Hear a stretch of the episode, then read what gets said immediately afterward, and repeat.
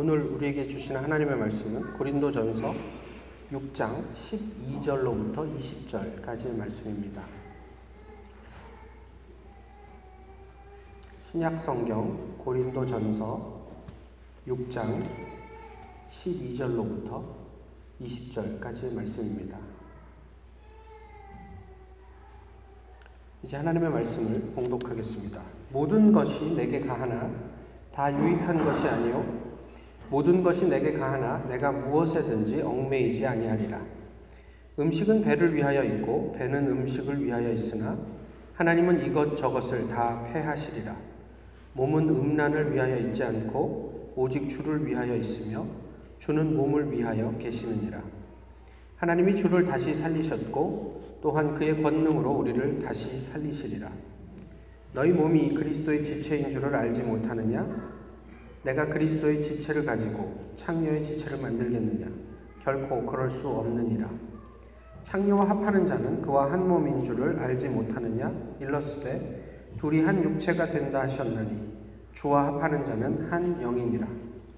음행을 피하라. 사람이 범하는 죄마다 몸 밖에 있거니와 음행하는 자는 자기 몸의 죄를 범하느니라. 너희 몸은 너희가 하나님께로부터 받은 바 너희 가운데 계신 성령의 전인 줄을 알지 못하느냐? 너희는 너희 자신의 것이 아니라 값으로 산 것이 되었으니 그런즉 너희 몸으로 하나님께 영광을 돌리라. 아멘.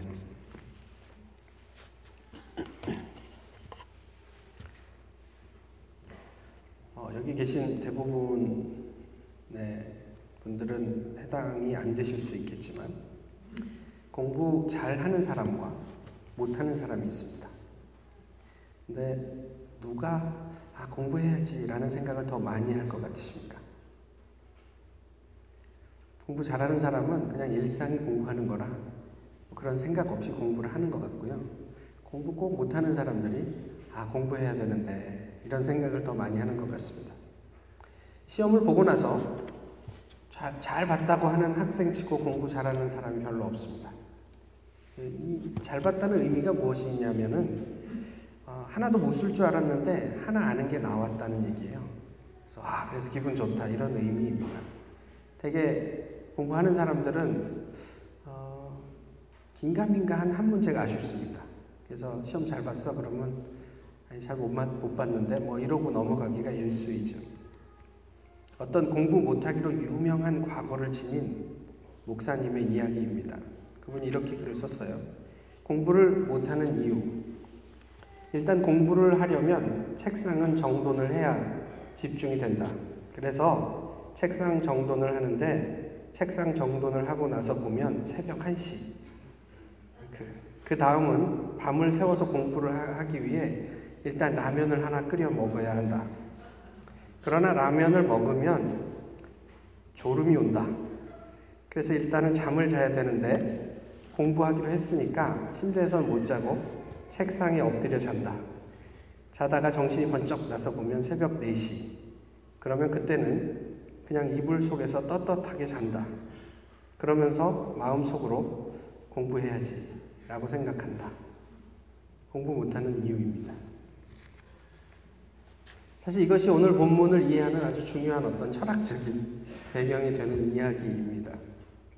고린도 교회는 오늘날의 그 아테네, 그러니까 그리스의 위치에 있죠. 그래서 철학이 굉장히 발달한 어, 동네에 위치한 교회입니다.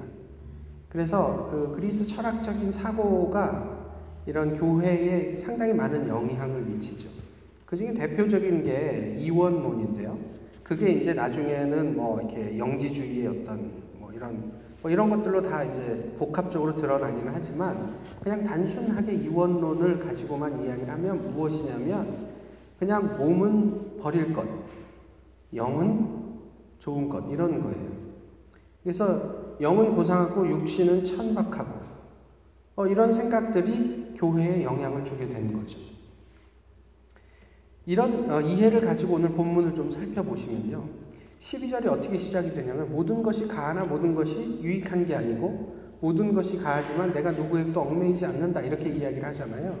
근데 이게 가하다라는 의미는 합법적이다라는 뜻입니다. 그리고 사도 바울이 얘기한 대로 얽매이다라는 얘기는 헬라어로 무슨 단어냐면 엑수시아소라는 단어입니다. 어디서 들어보지 않으셨습니까? 저희가 누가복음을 할 때 이 엑수시아와 두나미스가 무엇인지에 대해서 얘기를 했어요. 언제 얘기를 했냐면 기억이 안 나는 건 저에겐 상당히 고무적인 일이에요. 여러분들이 기억을 안 해주시니까 제가 다시 설명을 해도 지루하지 않으실 거 아닙니까? 뭐냐면 예수님께서 제자들을 파송하실 때 하늘의 권세를 주셨는데 마태복음에는 엑수시아만 주셨다고 얘기를 하고요. 누가복음에서는 엑수시아와 두나미스를 주시고 보냈다고 얘기를 해요. 그러니까 두나미스는 뭐냐면 하나님께서 가지고 있는 그런 전능하신 힘이에요. 그런데 저희에게 그런 힘이 있습니까? 저희에겐 그런 힘이 없죠. 그러면 예수님이 우리에게 주신 건 뭐예요? 엑수시아인데 엑수시아는 뭐냐면 그 힘을 사용할 수 있는 authority라고 그때 말씀을 드렸어요. 그러니까 오늘 그 12절의 말씀을 저희가 이제 얽매이다라고 번역이 돼 있는데 그걸 원래 의미대로 저희가 좀 생각을 해보면 모든 것이 합법적입니다. 그렇지만 다 유익하지는 않아요. 합법적인 게. 그리고 모든 것이 다 합법적입니다. 그러나 내가 누구에게나 그 힘을 다 사용하지는 않겠다. 이렇게 전제를 하고 사도 바울이 오늘 말씀을 시작을 합니다. 모든 것을 할 자유가 있습니다. 그에게. 근데 이 자유가 어떤 자유인가 하는 게 중요해요. 그저 내가 남들과 상관없이 뭐 이렇게 뭐 초법적인 힘을 발휘해 갖고 뭐 너 죽어 그러면 죽일 수 있고 뭐 이런 힘 자유를 의미하는 게 아니에요. 내 마음대로 살 자유 이것을 의미하는 게 아니에요. 예를 들어 보면 어, 마약에 중독된 사람이 있어요. 마약에 중독된 분이 자유롭습니까? 중독되지 않은 사람이 자유롭습니까? 중독된 분은 중독되지 않은 채로 살아갈 자유가 없어요. 이미 중독돼 있기 때문에. 무슨 말인지 이해하시겠어요? 근데 중독되지 않은 사람은 내가 마약을 할 자유도 있고 하지 않을 자유도 있단 말이에요. 교도소에 있는 사람의 자유란 그저 그냥 내가 먹고 싶으면 먹고 먹을 만큼 먹을 수 있는 그런 정도 제한된 자유만 있을 뿐입니다. 근데 교도소 밖에 있는 사람은 내가 죄를 지어서 교도소에 들어갈 자유도 있고 그 다음에 죄를 짓지 않고 계속 교도소 밖에서 이렇게 살 자유도 있단 말이에요. 이게 지금 사도 바울이 얘기한 자유인데 그게 뭐냐면 이제까지는 우리가 죄 아래 속박돼서 꼼짝달싹 못하게 그 안에 있었다면 예수 그리스도 때문에 우리가 자유로워져서 하나님의 나라로 자리가 옮겨졌단 말이에요. 그러니까 우리에게 있는 자유는 하나님 나라를 계속 유지하고 누릴 수 있는 자유와 그 다음에 다시 죄 아래로 들어갈 수 있는 자유가 있는 거예요.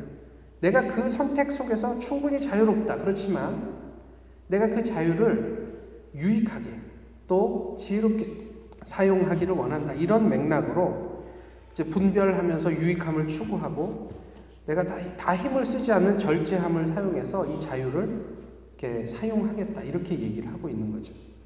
그러면서 뜬금없이 13절에 무슨 얘기가 나오냐면 배와 음식의 얘기가 나와요. 음식은 배를 위하고 배는 음식을 위한다. 이런 얘기를 하죠. 여기에서 얘기하고 있는 바가 무엇이냐면 우리 육체의 일차적인 목적에 대한 얘기를 하는 거예요. 일차적인 목적은 뭐냐면 우리가 음식을 먹는 이유는 포만감을 갖기 위함이기도 하고요. 또 그 맛 때문이기도 하고 거기서 주어지는, 주어지는 행복 때문이기도 해요. 그래서 음식은 일차적으로는 위를 위한 것이고 위는 음식을 위해서 존재하는 것이다. 이렇게 얘기를 하죠. 철저하게 나 자신을 위한 것입니다. 근데 그 다음에 뭐냐면 우리 육체가 음란을 위한 것이 아니다라고 이야기를 하고 있잖아요. 그러니까 고린도 교회 사람들이 어떻게 살고 있냐면 육체를 그런 음란을 위해서 사용하고 있는 거예요. 근데 그게 음란이라는 이름으로 돼 있어서 그렇지 그 외에 그냥 육체적인 쾌락이라는 정도로 저희가 이야기를 하고 넘어가면 육체가 그냥 단순하게 일차적으로 육체적인 쾌락만을 위해서 존재하는 게 아니다라고 얘기를 하면서 무슨 이야기를 하냐면 궁극적인 목적, 하나님을 위한 궁극적인 목적, 오직 주를 위함이다. 그래서 예수 그리스도께서도 우리 육체를 위해서 서브 하신다. 이런 이야기를 13절에서 어, 하고 있는 거죠.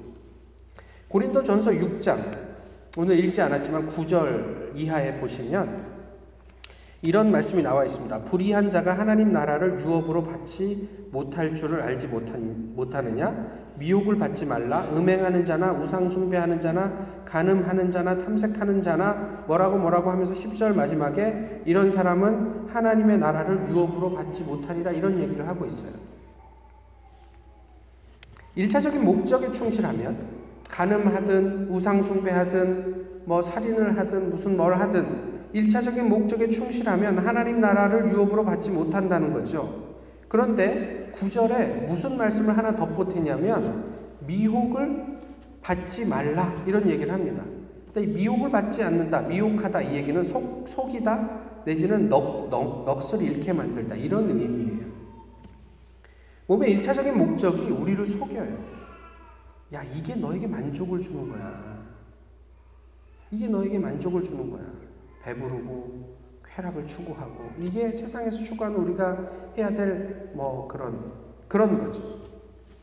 그래서 그 주를 위하는 것이 힘들고 괴롭고 억울하고 손해 보는 것처럼 우리의 넋을 나가게 한다는 얘기예요.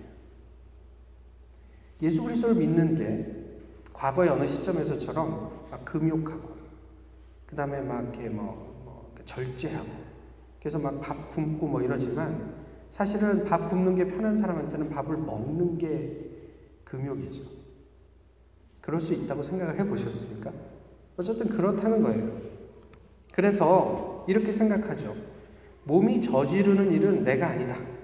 그저 내가 입은 옷이 더러워진 것이지 내가 더러워진 것이 아니듯이 내 영이 진짜 나고 이 몸뚱아리가 저지르는 것은 내가 아니다. 이렇게 생각을 하는 거예요. 고린도 교회 사람들이.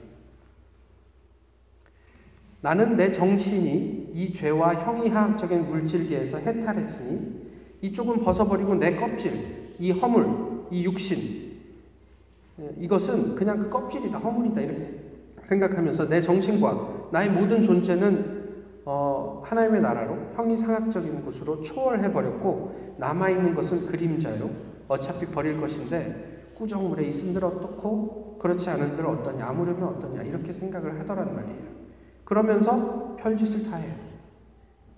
어떤 별짓을 하냐면 고린도전서 5장에 가보시면 5장 1절에 보시면 1, 2절에 보시면 이방인 중에서도 하지 않는 일을 너희가 하는구나. 고린도 교회 사람들에게 하는 거예요. 그러면서 자기 아버지의 아내를 아들이 취한다고.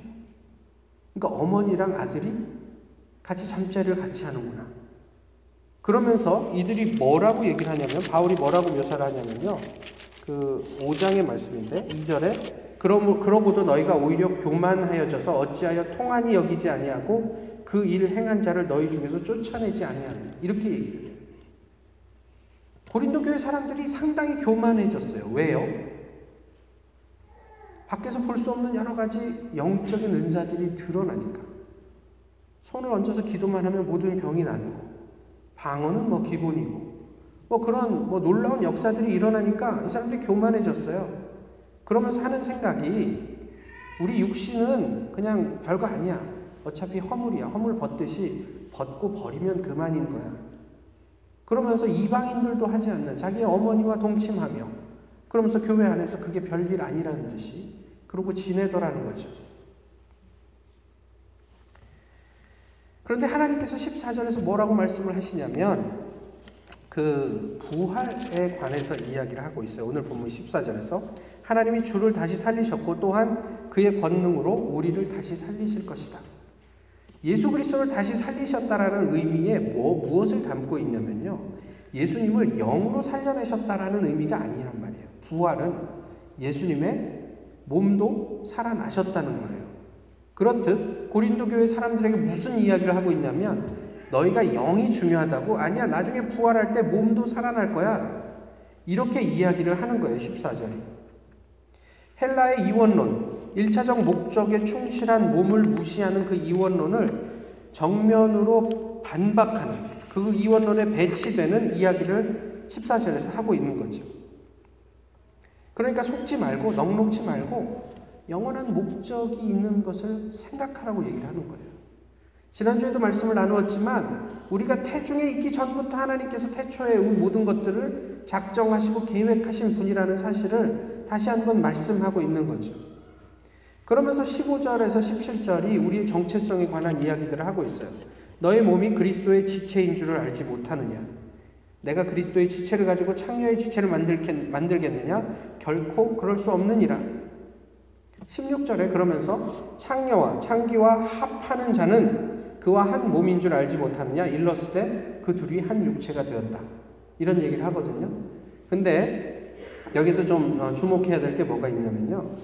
어, 창녀와 합하는 자는 그와 한 몸인 줄 알 지 못하냐. 여기서 몸과 그 다음에 인용한 한 육체가 되었다는 육체가 헬라어로 다른 단어입니다. 몸은 어, σῶμα라는 단어를 쓰고요. 그 다음에 그, 그 육체 할 때 이것은 그 σάρξ라고 합니다. 영어로 하면 σῶμα는 그냥 body 정도가 되고요. σάρξ는 flesh입니다. 그러면 창기와 합하다 할 때 이 합하다는 아교로 붙이다라는 뜻입니다. 그래서 무슨 의미냐면 이 body와 body가 만나서 그렇게 그 합쳐지게 되면 이 하나님 뭐라고 얘기냐면 그것이 하나의 flesh가 된다 이런 얘기를 하는 거죠. 아교로 붙었을 때 그래요. 저희가 body와 body가 사람들이 만나잖아요. 만나서 가깝게 접근할 수도 있고 팔짱을 낄 수도 있고 어깨 동무를 할 수도 있습니다. 그러나 악교로 풀로 붙이기 전까지는 우리가 얼마든지 자유롭게 떨어질 수가 있어요. 근데 악교로 붙이고 난 다음엔 어떻게 될까? 제가 준비를 해왔어요. 몸을 붙일 수는 없으니까. 종이에다가 이게 풀을 붙여놨는데요. 붙이는 거예요. 그러고 띄어보면 절대로 원래 상태로 돌아갈 수가 없어요. 이런 상태를 이야기하는 거예요. 그러니까 하나님 말고 창녀와 합하는 것. 이게 꼭 무슨 우리가 음란함의 어떤 이야기들로만 이해할 것이 아니라 우리가 세상과 하나가 되는 것, 그래서 그렇게 합해지는 것, 그래서 악교로 그렇게 딱 붙어내는 것은 그 나중에 돌이킬 때는 절대로 원래 상태로 떨어져 나올 수 없음을 강력하게 이야기하는 대목이에요. 그러면서 17절에 무슨 이야기를 하냐면 동일하게 우리가 주님과 악교로 붙어 있으면 주님과 한 영이 된다 이런 얘기를 하는 거죠. 자, 그럼 다시 자유의 문제로 돌아가서 나는 하나님에게 붙을 자유도 있고 세상에 붙을 자유도 있습니다. 무엇을 할 수 있는 자유가 있지만 나는 그 모든 나의 자유를 다 쓰지 않고 유익을 위해서. 또 내가 권세가 있지만 그 권세를 하나님에게 붙어 있는 쪽으로 내가 그 자유를 사용하겠다 이런 이야기예요. 고린도 교회 교인들을 향해서 너희가 지금 영적인 은사가 있다고 하는데 도대체 그 은사가 우리에게 하나님에게 접근하게 하는 거냐? 아니면 세상에게 접근하게 하는 것이냐 라고 따져 묻는 아주 강력한 그, 그 이미지인 것 같아요.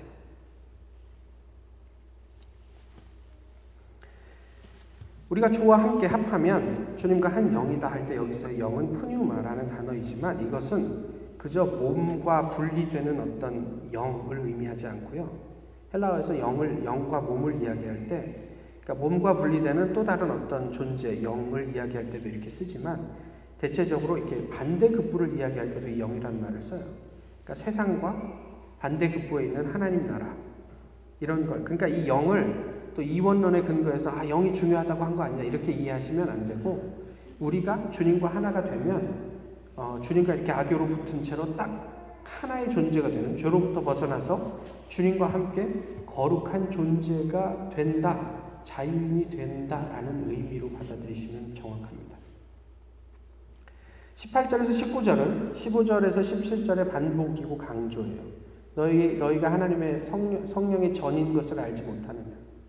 이것은 제가 예전에도 한번 이제 나누었던 어떤 그 이 일이기도 하는데 조금 이따 다시 말씀을 드리겠지만 어쨌든 그렇습니다. 20절에 나가서 이제 마지막으로 중요한 말 한마디를 하죠. 몸으로 너희 몸으로 하나님께 영광을 돌리라. 이 얘기는 무슨 이야기냐면 고린도 교회 사람들은 몸으로는 아무 말도 하지 않았다는 이야기이기도 합니다. 아까 공부 못하는 사람에 대한 이야기를 드렸죠. 그거를 그대로 신앙 못, 신앙생활 못하는 사람의 이야기를 한번 바꿔볼까요? 일단 성경을 읽으려면 책상은 정돈돼야 하니 집 정돈 정돈을 해야 집중이 된다. 그래서 책상 정돈을 하는데 책상 정돈을 하고 나서 보면 새벽 1시. 그 다음은 밤새워서 성경을 읽, 읽기로 결단했으니까 일단 라면을 하나 끓여 먹고 라면 먹고 나니까 졸려서 어, 어, 침대에서 자면 죄책감이 들잖아요. 그러니까 책상에 엎드려 자다가 화들짝 깨보니까 새벽 4시. 에이, 내일 하지. 그러고 침대에서 정식으로 자면서 하는 생각. 성경 읽어야 하는데. 성경 읽어야 하는데. 이게 신앙이냔 말이에요. 기도도 마찬가지예요.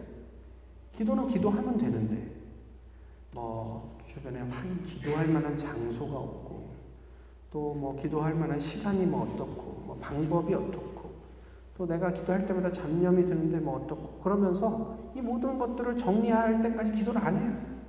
그러면서 생각만 해요. 기도해야 되는데. 그러다가 어느 날 성경에 관한 책이나 신앙서적 한 권을 읽으면요. 대단히 만족스럽습니다. 그런데 생각을 해보십시오. 이게 오늘날 아, 교회를 가장 비극적으로 만드는 요인입니다. 관념적, 개념화된 신앙. 생각하는 것이 내 신앙의 수준이라고 여겨요. 책 읽으면 그 책에 나와 있는 게 내 신앙 수준이라고 생각해요. 내가 어느 교회 다니면, 내가 큰 교회를 다녀요. 잘 나가는 교회 다니면 그게 내 신앙 수준이라고 착각한다는 말이죠. 몸으로는 말하지 않습니다. 그러면서 이렇게 생각해요. 이 마음을 하나님께서 알아주실 거야. 성경 읽지는 못했지만 그래도 내가 밤새워서 어떻게 해보려고 하는 이 노력은 하나님께서 알아주실 거야. 이 알아는 주실 것 같아요. 그런데요, 우리도 그렇게 생각하면 안 된다는 거죠. 속지 마시란 말이에요. 넋을 빼앗기지 마시란 말이에요. 하려고 했다. 이거는 뭐예요? 하지 않았다는 얘기예요. 그러니까 하려고 했다가 중요한 게 아니고요. 내가 100을 하려고 했는데 1밖에 못했어도 일은 했다. 이게 중요한 거예요. 바치려고 했다가 아니라 바쳤다. 얼마를 소원했느냐 이게 중요한 게 아니라 내가 얼마나 했느냐. 결국 신앙은 이 싸움인 거예요. 성경을 읽기로 했으면 내가 책상 정리하는데 몇 시간을 썼고 성경 읽으려고 준비하는데 몇 시간을 썼다. 그런데 못 읽었다. 이게 중요한 게 아니고 그런데 그래갖고 졸려 죽겠는데 비, 졸린 눈을 비비면서 성경 한 절이라도 읽었다. 이게 중요하단 말이에요. 이 싸움이라는 거예요.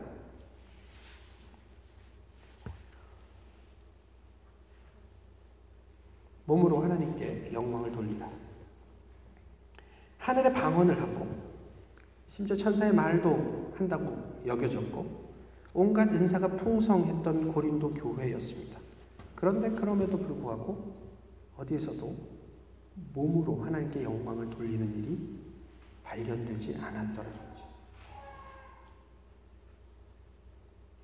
이 교회를 들어왔다 나가기만 하면 독감도 물러가고 감기도 1년 12달 걸리지 않고 심지어 무좀도 없어지고 내가 원하는 모든 것들이 다 이루어지는데 그 안에 몸으로 하나님께 영광이 될 만한 일들이 하나도 없다면 이게 도대체 무엇인가라는 이야기를 바울이 하고 있는 거죠. 여기서 오해하지 마셔야 될 게 뭐냐면 그 여기서 얘기하는 신앙 몸으로 하나님께 영광을 돌리다는 게 마치 행위로 우리 어떤 신앙을 증명해야 하는 것처럼 그렇게 오해하시지는 않으셨으면 좋겠어요. 17절이 중요합니다. 주님과 합하는 것. 지난주에도 말씀을 드렸지만 주와 하나가 되시면 그러면 20절을 보게 되신다는 얘기예요. 이게 많이 어려울 것 같습니까? 저희는 오히려 자꾸만 내가 뭔가 삶 속에서 사람들에게 보여주는 것으로 내가 주님과 하나가 된, 된 사람이야 라는 걸 증명하려고 하는데 그 역은 성립하지가 않아요. 교회와 아무 상관없는 분들 중에서도 우리 분들보다 훨씬 선하게 사는 분들이 많이 있습니다. 그런데 적어도 주의 영과 하나가 된 사람은 몸으로 하나님께 영광을 돌리는 삶을 살게 된다라는 게 바울이 가지고 있는 신앙에 대한 복음에 대한 자신감이에요. 예전에 제가 이 이야기를 어떻게 또 한 번 말씀을 드렸냐면 저희가 운전을 할 때요. 운전을 할 때 해보신 분들 알지만 입이 좀 거칠어집니다. 안 그러신 분도 있겠지만 뭐 이렇게 예상치 못한 끼어들기를 한다든가 뭐 갑자기 사고에 직면하는 위험한 순간이 있을 때 이 저런 이러면서 삐 하는 소리를 하게 되죠. 근데 그거를 안 하는 게 참 쉽지가 않습니다. 우리의 삶의 밭이 좀 악해서 그러기도 한데 그런데 옆에 누가 앉아 있으면 좀 달라집니다. 저희 교회 장로님 한 분을 제가 모시고 어디를 가는데 누가 갑자기 쫙 끼어들면 저런 삐 이런 얘기 하겠습니까? 속으로는 어떨지 몰라도 그거 안 합니다. 그 말 안 하는 게 그렇게 어렵지 않습니다. 성령과 하나가 됐을 때 우리가 경험하게 되는 우리의 삶의 모습이 그런 것.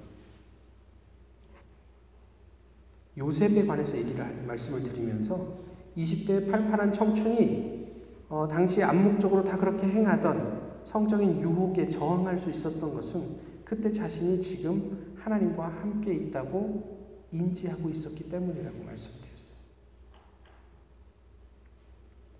행동함으로 증명하라 이런 얘기가 아니고요. 예수 그리스도와 하나가 된 사람은 몸으로 말하지 않을 수 없다입니다.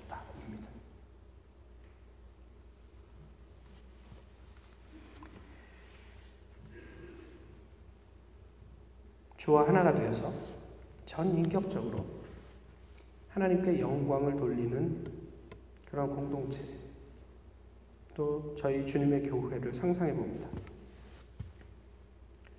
어, 어떤 생각을 하시는지 모르겠지만 그냥 생각만으로도 벅찹니다. 아니 그런 세상이 다 하나님과 하나 되어 그렇게 드러나는 그 세상을 상상을 하면 감격적입니다. 그런데 우리의 삶에서 그것을 보게 될 것입니다. 저는 그것을 믿습니다. 왜냐하면 그것이 하나님의 말씀이기 때문에 그렇습니다. 항상 기뻐하라. 쉬지 말고 기도하라. 범사에 감사하라. 이는 그리스도 예수 안에서 너희를 향하신 누구의 뜻이라고요? 하나님의 뜻이라고요. 그러니까 하나님의 뜻은 뭐냐면 우리가 항상 기뻐하고 쉬지 않고 기도하고 범사에 감사하는 것인데 우리가 그게 됩니까? 잘 안 되죠. 근데 이게 하나님의 뜻이래요. 그러면 그 안에 무슨 말이 녹아져 있는 거냐면 하나님이 그렇게 만드시겠다라는 의지도 그 안에 담겨 있는 겁니다. 걱정하지 마십시오. 예수 그리스도와 하나만 되십시오. 그러면 하나님께서 반드시 우리를 그렇게 만드실 겁니다. 비단 우리 교회뿐만이겠습니까? 이 타운뿐만이겠습니까? 이 세상을 하나님께서는 그렇게 만들어 가실 것입니다. 우리는 어떻게 그 주님과 하나 될 수 있을까요? 2018년이 기대됩니다. 기도하겠습니다. 귀하신 주님, 오늘도 저희 주님 앞에 이렇게 서게 하심을 감사합니다. 주님께서 허락해 주신 은혜 가운데 정말 하나님과 더불어 저희의 몸으로, 온 몸으로 주님께 영광 돌리게 하옵소서. 그런 주님의 백성들이기를 소망합니다. 또 저희의 공동체, 지역사회, 나아가서 온 세계가 그런 하나님의 나라가 되기를 소망합니다. 주님 저희를 극률히 여겨 주옵소서. 예수 그리스도의 이름으로 기도하옵나이다. 아멘.